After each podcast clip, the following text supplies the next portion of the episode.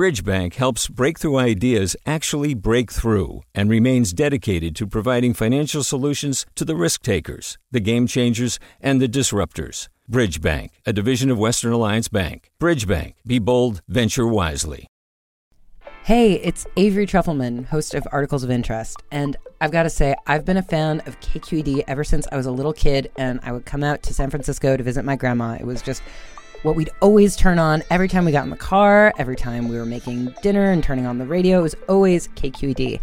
And then over the years, I've become a massive fan of KQED podcasts because this is local reporting at its best. These are answers to questions you've always wanted to know, interviews with exciting, unusual voices, necessary journalism, all told with love and care and artistry. And did you know that a majority of KQED's funding actually comes from members? It's just people like you and me supporting the programs they love while also getting access to cool events, behind the scenes footage, and so much more. If you want to sign up and be a part of this amazing community, visit donate.kqed.org slash podcasts to become a member today. That's podcasts with an S. Thank you for listening and thank you for your support. From KQED.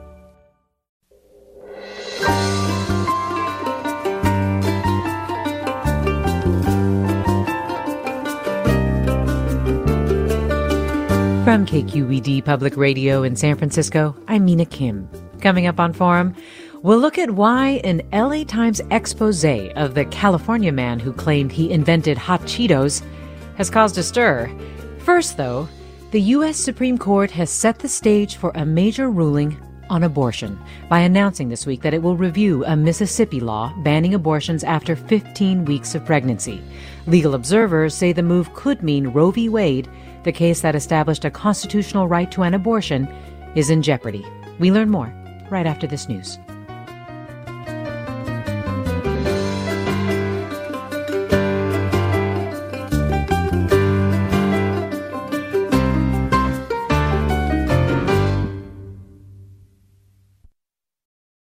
This is Forum. I'm Mina Kim.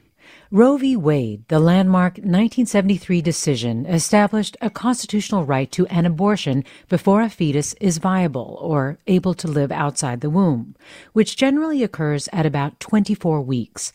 A Mississippi law would require that abortions occur by 15 weeks of pregnancy. As expected, the law was struck down by lower courts as inconsistent with Roe. But this week, the U.S. Supreme Court said it would review the case. Joining me now is Mary Ziegler, professor of law at Florida State University College of Law and author of Abortion in America, A Legal History, Roe v. Wade to the Present. Professor Ziegler, thanks so much for joining us. Thanks for having me. So, the Mississippi case is Dobbs v. Jackson Women's Health Organization, and at the center is the constitutionality of this 2018 Mississippi law that would ban most abortions after 15 weeks of pregnancy. Can you start by explaining what this law says and, and the exceptions it allows? Sure, yeah. So Mississippi's law bans all abortions at 15 weeks on the theory that fetal pain is possible at that point in pregnancy. And it's it's worth pausing to note that that in and of itself is very contested. Uh, most research would suggest that fetal pain isn't possible until closer to somewhere between 28 and 30 weeks of pregnancy. Um, most states that have fetal pain laws, in fact, say 20 weeks. So Mississippi is fairly unique in taking the position that 15 weeks is the line. But at any rate, that's when Mississippi bans abortions, with some exceptions for medical emergencies and what the state views as severe fetal abnormalities. I see. But yeah, go ahead. Sorry. Sorry. No, please go ahead. The, the reason the law, of course, is a big deal is because in order to uphold it, the Supreme Court would either have to overrule the entirety of Roe v. Wade or overturn a key part of it, which is that there is a right to choose abortion before viability. Well, help me understand the context for this. Who was behind its passage? So uh, Mississippi has um, groups, uh, uh, uh, anti-abortion groups that are affiliated with national uh, anti-abortion groups. Generally speaking, I think it's it's good to think of the anti-abortion movement very much as being a national um, organization with a nerve center in DC, most laws that you see uh, were first thought of by um, national anti abortion groups based in DC. Mississippi's law is a little bit different because it, it was unique in being a 15 week ban. So this was largely the work of, of state anti abortion leaders. Um, who wanted, I think, to sort of try a different line, if you will, throw different kinds of gestational limits at the wall and see what stuck. Uh, and I think for that mm. reason, that it was sort of a case some commentators were sleeping on in a way because it was not part of a kind of more comprehensive strategy. It was not the kind of law you saw in the books in lots of states. Um, even though, like as I mentioned, fetal pain laws are not uncommon, uh, this particular 15 week style of law is. Would you say that it was still designed then as a vehicle to basically get the U.S. Supreme Court to look at Roe? Absolutely. I mean, I think almost every abortion law that you see being passed in the states today is a vehicle to challenge Roe, and this law was no different. I think uh, another way of thinking about it is that these laws are often designed to give the Supreme Court a range of options, right? So either to overturn Roe immediately or to kind of tee up a subsequent case doing so. And I think Mississippi's law fits that mold pretty well. And just remind us who is challenging it. Uh, so, um, the Jackson Women's Health Clinic, which is um, the only abortion provider in the state of Mississippi, the only remaining abortion provider, uh, is the the group challenging the law.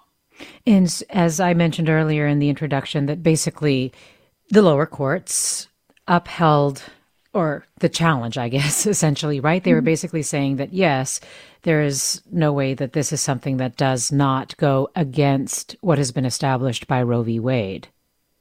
Absolutely. And it's also worth emphasizing that the lower courts that reached that decision are some of the most conservative in the United States. So the Fifth Circuit Court of Appeals, which is one of the most um, sort of famously conservative appellate courts, struck this law down.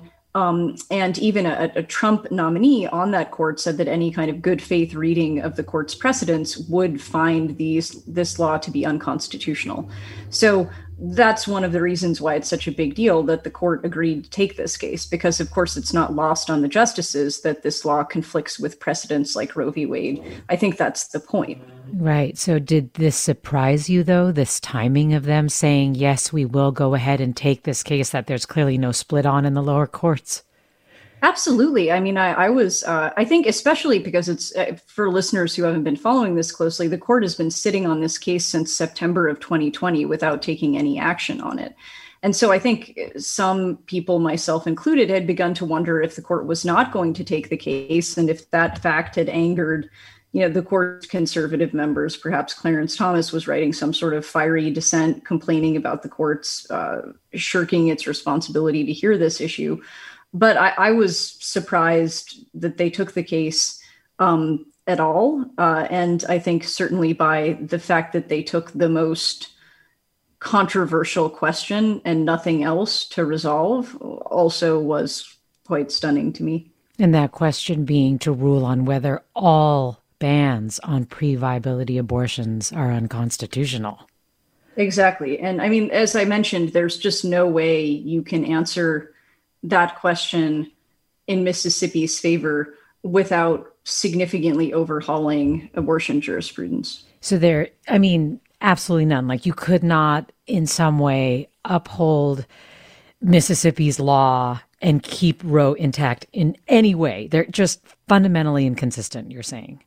Well, you could you could you could try, right? So the only way the court could do that is essentially to redefine what it means by Roe. And there actually is some some past examples of this. So in 1992, we had a similar conservative supermajority.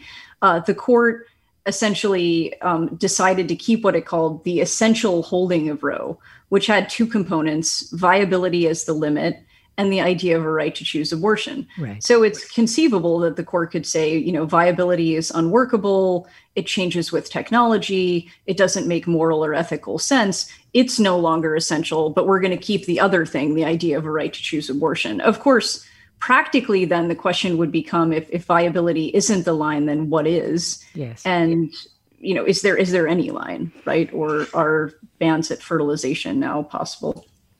Mary Ziegler is professor of law at Florida State University College of Law. She specializes in the legal history of reproduction, the family, sexuality, and the Constitution. And we're talking about the Supreme Court's decision this week to review a Mississippi abortion law and what that could mean for Roe v. Wade. You, our listeners, are invited to join the conversation if you'd like. Are you worried about the future of Roe? Have you had an abortion or have had difficulty accessing one?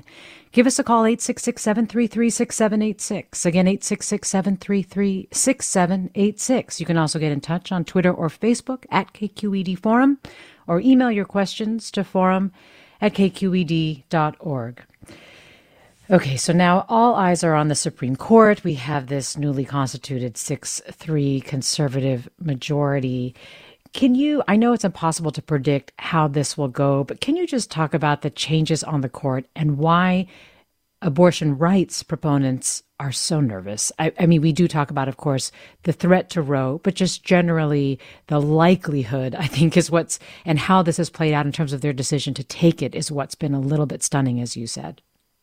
Yeah, well, so um, the the courts change, the court changed significantly during Donald Trump's four years in office. Uh, he nominated three new justices. So uh, Neil Gorsuch probably marked the least significant change because he replaced Antonin Scalia, who was uh, one of the most outspoken critics of the Roe decision. So even if Gorsuch is as dismissive of Roe as Scalia was, that you really be it sort of would be a one for one exchange. Um, of course, probably the most significant change when it came to abortion in the court was the retirement of Anthony Kennedy in 2018 and the confirmation of Brett Kavanaugh that same year. Of course, Kavanaugh promised Susan Collins that he would respect precedent and, at least in Collins' telling, would not reverse Roe. But uh, since being on the court, Kavanaugh has, has pretty consistently voted that abortion regulations are constitutional. Um, and there's no reason to think that that will change, even if uh, the kinds of regulation he's looking at become more extreme. And then, of course, when Ruth Bader Ginsburg passed away in 2020, uh, she was replaced by Amy Coney Barrett. We, we don't have a particularly good read on what Coney Barrett will do in the court simply because she hasn't really ever written an entire opinion on abortion. But she was certainly selected in part because she personally is profoundly opposed to abortion um, has written things in indicating that she doesn't think that there's a right to abortion and so on. So obviously, we don't have a paper trail when it comes to Amy Coney Barrett, the Supreme Court justice. But Amy Coney Barrett, you know, the human being, the individual, certainly doesn't think that Roe was rightly decided. I, I, think the real question mark going forward is is not whether the court has a conservative majority, but what kind of conservative majority the court has. Mm. We've seen John Roberts, for example, who I think certainly is no proponent of abortion rights, probably doesn't believe the the Constitution recognizes the right to abortion, still be reluctant to move too quickly in reversing Roe for fear of damaging the court's reputation. Yes. On the other extreme, we've seen Clarence Thomas sort of up on the ramparts, really taking any opportunity he can to call for the overruling of Roe. And so the question in Dobbs is going to be where, you know, the three Trump nominees fall along that. And we have reason to believe because the court took this case that they may find themselves a little closer to Thomas than to Roberts. Yes, because there was this idea that that the court would likely tinker around the edges of Roe and not do something so dramatic, as you're saying, in part because of, of John Roberts' concerns as well. But by taking this case, that has really thrown that into question. Absolutely right, and I think um, certainly that doesn't necessarily mean the court will say Roe is overturned in one fell swoop. But if the court is willing to take on this kind of bold action this quickly, it's sort of hard to see what would be stopping them from overturning Roe, if not this year, then, or not it wouldn't be this year, if not in 2022, then in 2023 or 2024. We're talking about the Supreme Court's decision this week to review a Mississippi abortion law. We're talking about what that could mean for Roe v. Wade, and your listeners are invited to weigh in. If you have questions, concerns, 866 733 6786 is the number. You can also reach us on Twitter or Facebook at KQED Forum, and you can always email your questions or comments to forum at kqed.org. More with Mary Ziegler, professor of law at Florida State University College of Law. After the break, stay with us. I'm Mina Kim.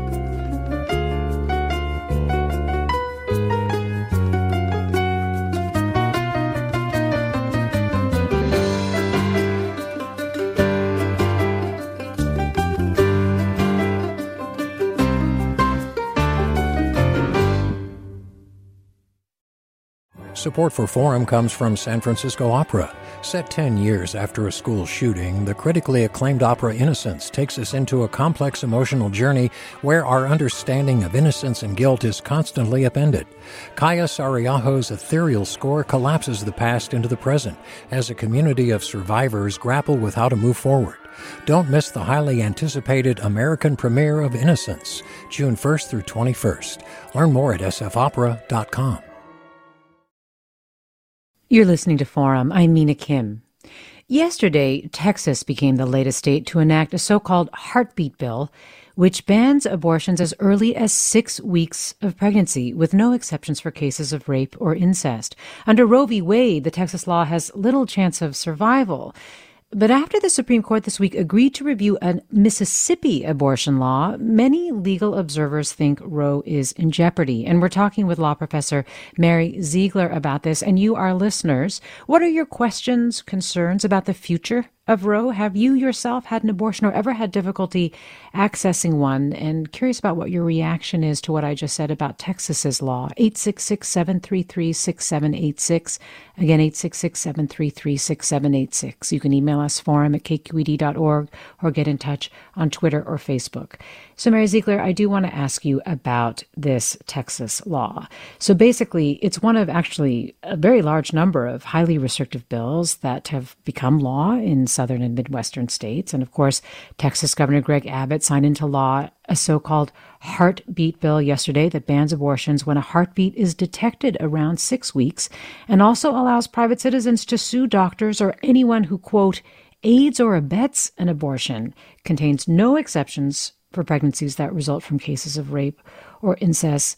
Can you talk about what happens to something like this if Roe is not in place?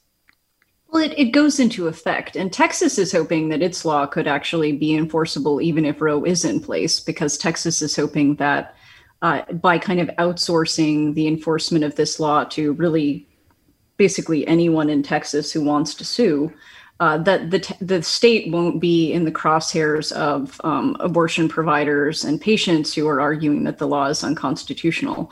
So Texas is hoping that it, it won't really need to wait until after Roe is gone to enforce this law, and probably more importantly, to avoid paying really hefty legal fees if the, the state is wrong about the court uh, upholding a heartbeat bill. But I think um, if Roe were gone, states most likely could do whatever they wanted when it came to abortion. Uh, it's conceivable, though not likely, that the Supreme Court would eventually recognize uh, fetal personhood under the Constitution. That's certainly what anti abortion lawyers are ultimately gunning for. And if they did that, then abortion would be illegal in, in California as well as in Alabama. But that's not likely to be the outcome soon. The likely outcome in the near term will be the court saying simply that there is no constitutional right to abortion, which means states are free to do whatever they want. And in California, for example, we have a state legislature that would be unlikely to limit access to abortion, at least in its current form. Um, but it sounds like that would be a, could that potentially be just a harder thing to justify as time goes on? I mean, should people here feel totally safe? I, no, I mean, not depending on who's on the Supreme Court, right? Because if the Supreme Court find recognizes, uh, you know, fetal personhood or a right to life, then that wouldn't allow states the freedom to do what they want anymore. I don't think there are five votes on the Supreme Court for that right now, but there's no saying in the future that that won't be the case. I think in California, the, the concern would be more um, something that we, we often see, which is that the people who are often the most vulnerable, uh, whether, uh, you know, to things like abortion bans, are often, you know, low income people of color living in the South and the Midwest, who, of course, will be immediately affected if Roe is gone. Um, and though that wouldn't change, of course, for people in California, but that could have consequences that would be significant, hopefully, to anyone who's paying attention. Yes. Well, let me go to some calls, and I'll start with Camila in Sebastopol. Hi, Camila. Hi there. Hi. Uh, what's so, on your mind? Um, well, I wanted people to know what happens when a, a legal abortion is not available. So in 1969, you couldn't get an abortion in California where I live. And um, unless there was a psychological evaluation or whatever, and it was too late. I was four months pregnant because I was terrified of my parents. And um, when they discovered it, they uh, flew me down to Mexico with my mother to Mexico City, where I had a backroom abortion. It wasn't particularly clean. It certainly wasn't a nice place to be. Um, they sedated me, but I woke up in the middle of it, hearing my mother screaming. And I don't know why, because she never would tell me what she saw and what happened. But when I left there, I hemorrhaged massively, came home with a terrible infection, and was never able to have children after that. C- Camila, thank you for sharing that story. I'm very sorry that that happened to you, and I can't tell you how much I appreciate the courage you have to share it. Mary Ziegler, Camila's story is reminding me of a couple of things. One is that what a lot of people are talking about is the importance of sharing the stories about, um, especially those who are abortion abortion rights proponents, about the importance of sharing your stories, and that the fact that people are often not doing that is part of the problem. So I appreciate Camila's point, but then there's also, of course, what she's more broadly talking about, which is the consequences of when they are not legally available. Mm-hmm. Yeah, I, I, think one of the questions that will be um, interesting going forward is whether or not um, things are the same as they were before Roe. And I think there's reasons for pessimism and reasons for optimism on that front. The reasons for optimism basically boil down to um, improvements in, in medical care, but also to the availability of abortion medication. So we can see how things are working in places like Ecuador or Poland, where abortion already is illegal. Um, it's very hard for states to track and stop the mailing of, medication abortion, which can be bought on the internet. And there are more startups recognizing, I think, that there'll be more of a need for this that are, are forming now to make medication abortion available. That doesn't mean that you can't have horror stories because, of course, people who have less um, less education, less access to information may not take uh, medication abortion as prescribed or as recommended um, may suffer complications and may not go to a hospital because they're afraid of legal consequences. Um, I think on the negative side, in terms of what's changed, for the most part, in the pre Roe years, uh, women and pregnant people who had abortions were not the ones who were criminally punished. It was usually uh, abortion providers, and in some in some instances, people who helped other people find abortion providers it's sort of hard for me to see logistically how states could stick to that model, even though that's what they're saying, if we're looking at a world where medication abortion is available. Because, of course, California is not going to want to extradite the doctor prescribing the medication abortion to a patient in Alabama. But the, the patient who lives in Alabama will be there for the taking if the state chooses to prosecute. So I think long term, we'd be looking more likely at people um, seeking abortions potentially being susceptible to criminal prosecutions and prison time for choosing to do that. Let me go to Anne in Martinez. Hi, Anne. Hello, hello. I'm um, going to be 81 this year, and in the early 60s, I helped two women pay for their trips to the Caribbean to have abortions. Uh, not because I'm very fond of abortions. I don't think I would have ever had one in my own life, but I believe that it's the right of a woman to do that. If I need to, I will be out, with my two canes uh, picketing to make sure that this doesn't happen to women in this day and age. The other thing I want to say is that if a man can't take care of the children that he has fathered, I believe that there should be a law that says that the state must do it. Well, and thanks for sharing your, giving us that historical context and making us realize just um, how long the fight has also been going on as well. Let me go next to caller Gwen in San Francisco. Hi, Gwen. Thanks for joining us as well. Hi. Hi, go right ahead. Um, I had an. I'm in my 70s, and I had an abortion the very first time I did it.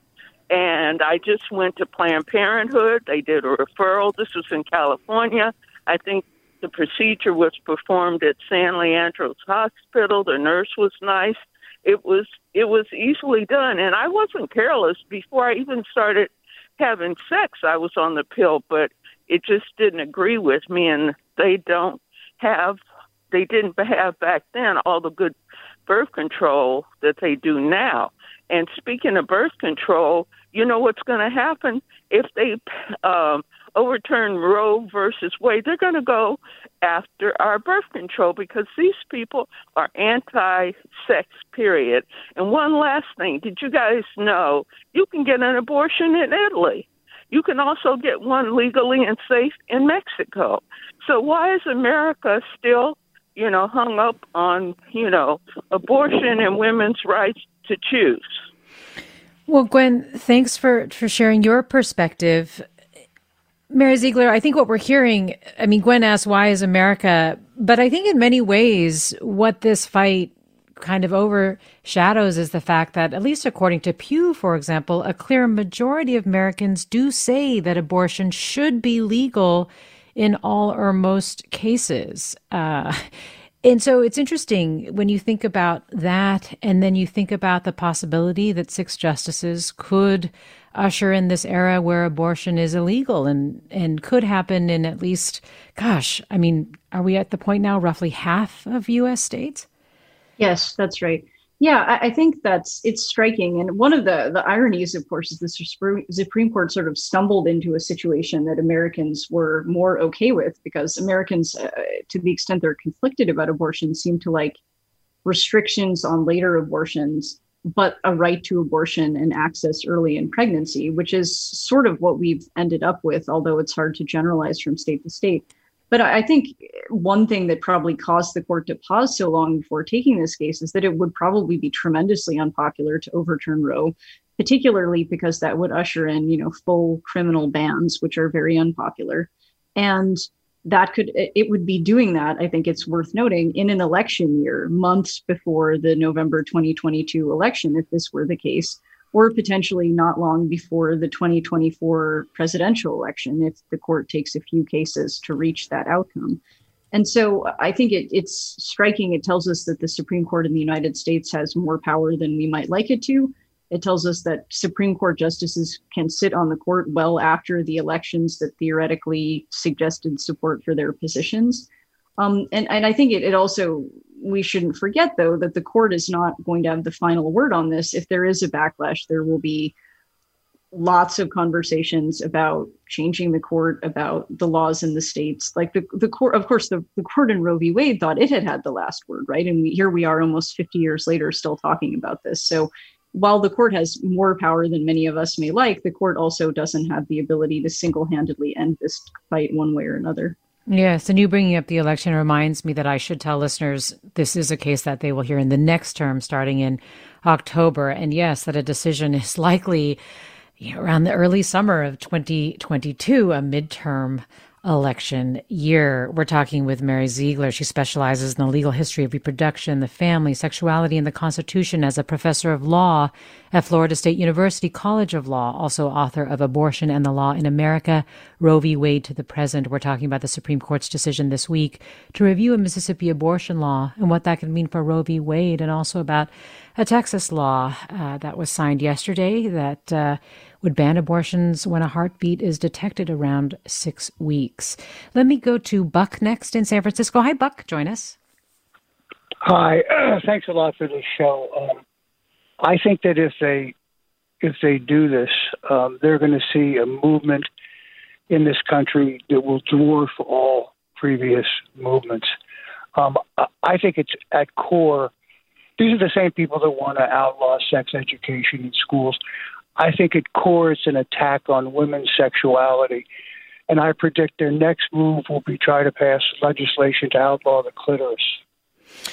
Whoa. Well, uh, Buck, in terms of a movement, in terms of sort of related to the election timing that we're talking about, that was sort of one thing that uh, it sounded like they were wary of. Let me go to Cindy in, on the peninsula. Hi, Cindy. Hi. um, didn't expect it next. Sorry. Um, I like your program. I just wanted to add that um, having studied human physiology at Cal, having um, a professor there bring up um, different forms of contraception, and also having our lecture hall of 400 people and half of them or more being women, um, we all sort of got upset by the fact that he never brought up anything about male contraception that was more than just a uh, rubber.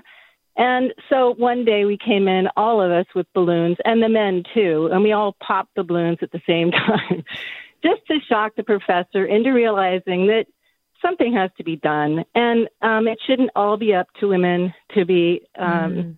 you know, watching what's going on. And I, um, I also am a scientist as a result of that. I worked in a fertility lab for a little while, and of course, when women are fertilized, they have multiple embryos implanted and they have to decide if they want to keep or not. And so, of course, they have they generally keep one if possible rather than two or multiple because it makes life more expensive and difficult. And um, so, you know, at that point, embryos are thrown aside. Um, I've worked with human cell lines. Every cell is is important. Every cell has DNA. Every cell has. I mean, it's just I, the whole argument of um, of treating a bundle of cells at early stage as something that is human, yes, it has um, potential, but it's not quite there yet. Um, and the fact that I guess I'm justifying the fact that I, in my um, immature days, had an abortion. It was with the wrong relationship. Um, I just assumed as a young woman in the 80s, oh, you know, I'm a free woman. I'm, I have the huge, huge a future in front of me. Why should something hold me back? I'm going to go in for this and just took it for granted that I could have an abortion. And of course, later I realized, what have I done? and I, I felt guilty about it, um, but at the same time, justified it because it was just the very, very beginning stage. And, um, and then I think anti abortion people have to think about the consequence of all these women who are way too young, having children, who really can't afford nor able handle them, uh, maybe mistreating them because they they're too immature to handle a child at that age, um, and and all these poor children in foster care who then have no place to go, and and the whole administration mm. having to handle this cost of foster children. Yeah. And how would it feel to be a foster child? Um, know you weren't wanted. So, you know, they just have to go through all the steps of um, what they really care about and what is precious. Well, Cindy, thank you for, for bringing all that in. And Mary Ziegler, we just have a minute or so left. But I guess ultimately, as we hear these comments, and, and I do so appreciate the people who have called in today with their thoughts and comments and stories as well. I mean, what do you feel like is fundamentally at issue here when we're seeing this? Uh, basically, this debate, this fight take place across our country and in our courts. Well, it's always about been about more than the Supreme Court, as a lot as a lot of the, the listeners who've called in have suggested. This is about people's lives, and from even a more abstract standpoint, this is about very different visions of what the good life looks like, what equality means, what dignity means, you know, when life begins. And all of those issues are things that the Supreme Court can't resolve. And so, at a moment, I think if you're a supporter of abortion rights that you might find scary, it's a good thing to remember that the Supreme Court won't ever put an end to that and can't, right? So th- this case, Dobbs, will be a point on a much longer road. Well, Professor Ziegler, we really appreciate you coming on today. It's always a pleasure. Thanks for having me. Mary Ziegler, Professor of Law at Florida State University College of Law. Thank you to our listeners for their questions and comments. Thank you to Susan Britton, our producer, for producing today's segment. Stay with us for more of Forum. I'm Mina Kim.